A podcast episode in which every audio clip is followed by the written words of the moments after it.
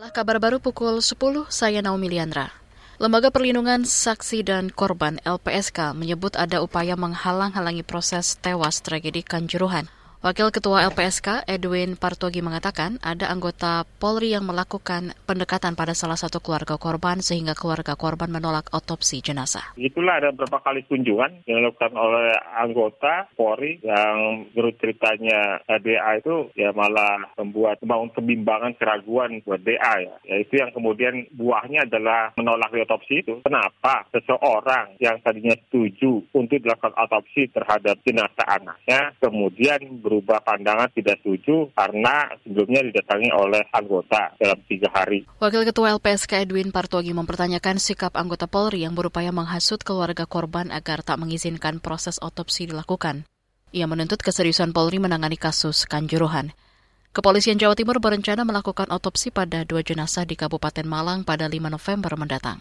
Kita ke lantai bursa, Perdagangan saham di Bursa Efek Indonesia hari ini diperkirakan mengalami volatilitas atau naik turun.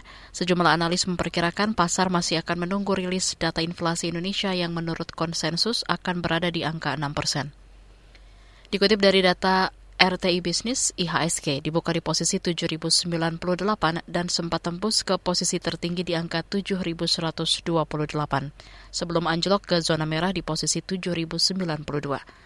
Sementara itu rupiah pagi ini bergerak melemah 0,50 persen di posisi 15.622 rupiah per satu dolar Amerika Serikat.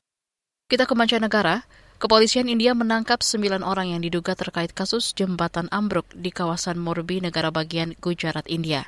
Mereka yang ditangkap termasuk petugas penjualan tiket hingga kontraktor. Dikutip dari Reuters, polisi juga menangkap sejumlah orang karena diduga menggoyang-goyang jembatan sebelum ambruk. Selain itu, polisi juga menangkap dua orang yang diduga menawarkan kontrak perbaikan jembatan. Kasus jembatan ambruk menewaskan setidaknya 134 orang termasuk anak-anak. Jembatan yang berusia itu ambruk pada minggu sore dan ratusan orang yang berada di jembatan itu tercebur ke air dari ketinggian 10 meter. Saudara, demikian kabar baru KBR. Saya Naomi Liandra.